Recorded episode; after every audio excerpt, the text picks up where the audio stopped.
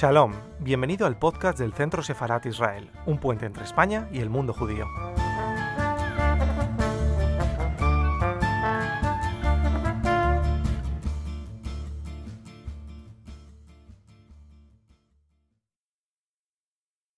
Entre todos los grandes libros de Hannah Arendt, y voy entonces a sus ideas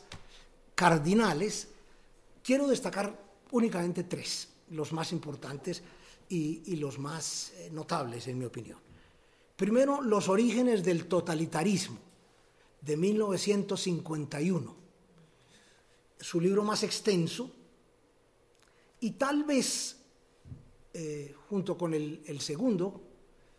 que voy a mencionar enseguida, el más denso, el más complejo. Es un estudio, como su nombre indica,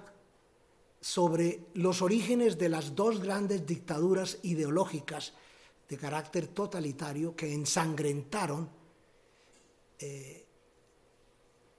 Europa y Occidente y el mundo entero durante la primera mitad del siglo. El estalinismo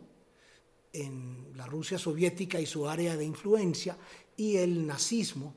en la Alemania nazi y su área de influencia. Dos totalitarismos muy distintos en algún sentido, pero muy parecidos en otro, según nos reveló en este libro Hannah. Muy distintos, ¿por qué? Porque el totalitarismo soviético era un totalitarismo basado en un ideal de fraternidad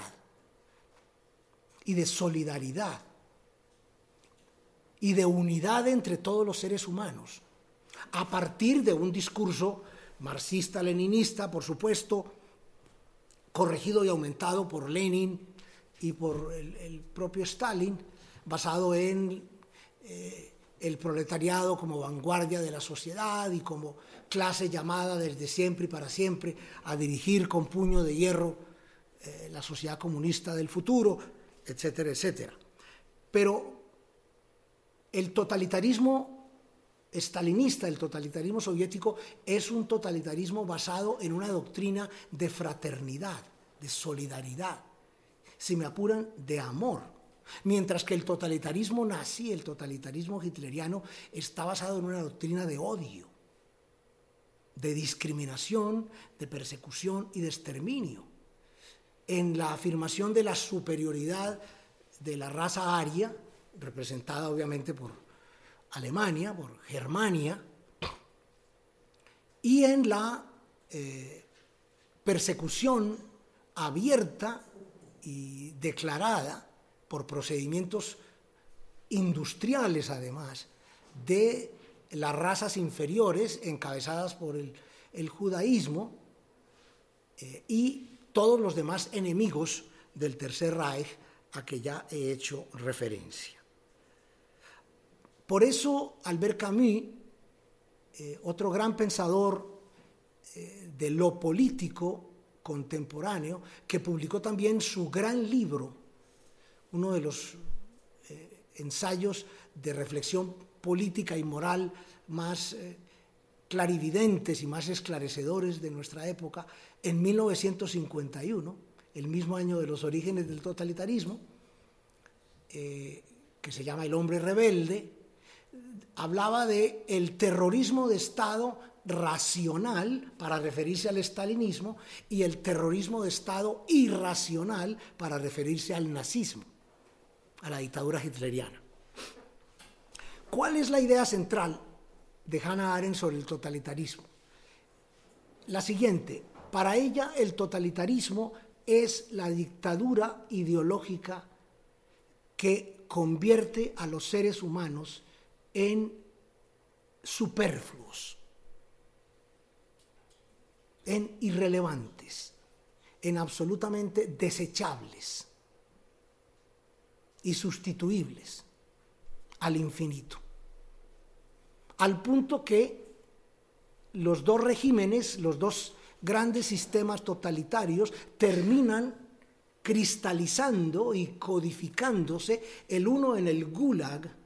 en el sistema concentracionario soviético, el sistema de los campos de trabajo forzado y de internamiento, de la Unión Soviética en el norte de ese enorme país, y en el Holocausto, el llamado Holocausto, es decir, el genocidio de los judíos y gitanos europeos por la dictadura hitleriana. Por tanto, el sistema de campos de concentración y de exterminio, en opinión de Hannah Arendt, y fue la primera persona que planteó esta tesis que hoy todos consideramos absolutamente obvia, casi que no requiere ni siquiera mención, mucho menos discusión, el sistema de los campos de concentración y de exterminio para ella era intrínsecamente necesario para la existencia y el mantenimiento de los dos totalitarismos, del totalitarismo estalinista o soviético y del totalitarismo hitleriano o nazi. Es decir, sin campos de concentración y de exterminio no sería posible establecer estos enormes aparatos despóticos, burocráticos, de sometimiento, de persecución y de exterminio de poblaciones enteras y de generaciones enteras que fueron en su tiempo y en su espacio correspondientes el estalinismo y el nazismo. Luego viene un libro del año 58, 7 años después del que acabamos de mencionar, que se llama La condición humana, The Human Condition, en su título inglés, que es un texto muy denso también, pero digamos que mucho más accesible, entre otras cosas por la extensión, pero también por la propia temática que Orígenes del totalitarismo, en la medida en que La condición humana es un tratado de filosofía de la acción, de filosofía de la relación del hombre con el mundo, de la relación del hombre con su mundo, que es el mundo de la vida y por tanto de la libertad para ella, para nuestra pensadora. Y ella distingue 3 categorías claves, lo que llama la labor, que es el trabajo puramente físico, vinculado a la supervivencia, a la reproducción de la vida y a las actividades cotidianas más elementales, más básicas, más, digamos, infraestructurales de todo grupo humano, de toda sociedad organizada. Luego viene el trabajo propiamente dicho, que ya es una actividad creativa, que ya es una actividad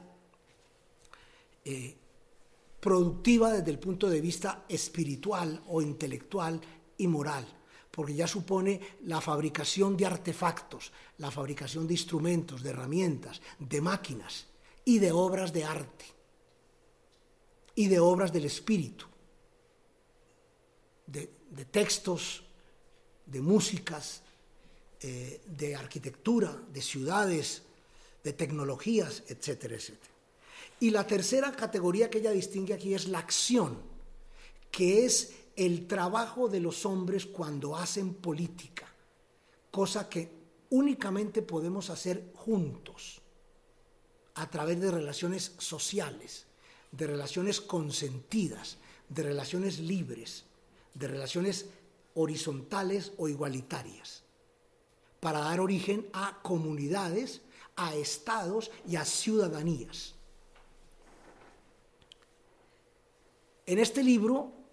incluye reflexiones muy interesantes sobre otros temas, sobre la técnica, sobre la tecnología. Ella distinguía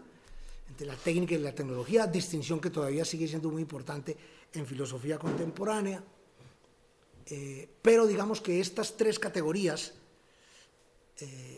la labor, el trabajo y la acción, son las más importantes de este texto. Y termina entonces este libro con una especie de afirmación muy enérgica y muy rotunda, muy fuerte, de la importancia de la acción libre del hombre sobre la naturaleza, para ponerla al servicio de los más altos valores, de los más altos ideales de la cultura, de la civilización, y solamente al servicio de esos altos valores y de esos altos ideales. No sirven cualesquiera valores o ideales, tienen que ser valores como la democracia, la justicia, la paz, la solidaridad, la integración entre los grupos humanos, la superación de las divisiones y de las diferencias, etc. Y el tercer libro es, como algunos de ustedes quizá habrán imaginado, Eichmann en Jerusalén, un informe sobre la banalidad del mal, es el título completo, publicado por nuestra autora en 1963, como resultado de su experiencia que ella misma buscó, que ella misma propició, de corresponsal o enviada especial de la famosa revista neoyorquina The New Yorker a el juicio del Tribunal de Jerusalén, de la justicia israelí, contra el teniente coronel Adolf Eichmann, uno de los responsables principales del Holocausto, y el único que pudo ser objeto de un proceso judicial independiente, distinto del juicio de Núremberg.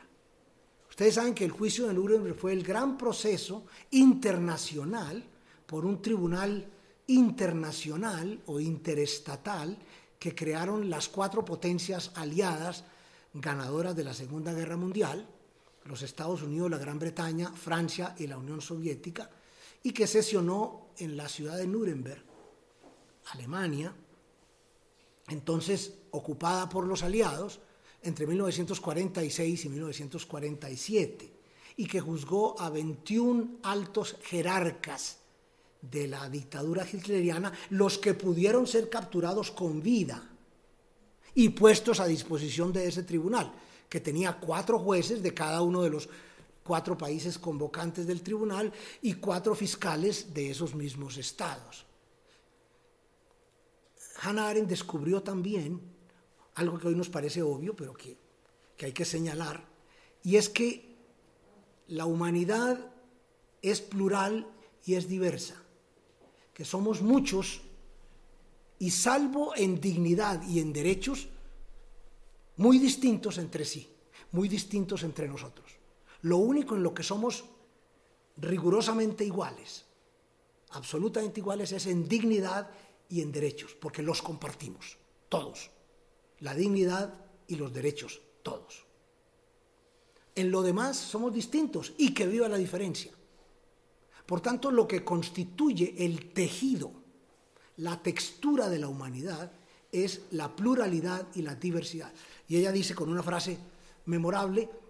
no es el hombre con mayúscula, sino los hombres y las mujeres con minúscula los que pueblan la tierra. La pluralidad es la ley de este planeta. Por tanto, el genocidio es el crimen de los crímenes, el crimen más grave y más atroz que podemos perpetrar los seres humanos, porque es el crimen que va enderezado específicamente contra lo que nos define como humanidad, que es la pluralidad y la diversidad.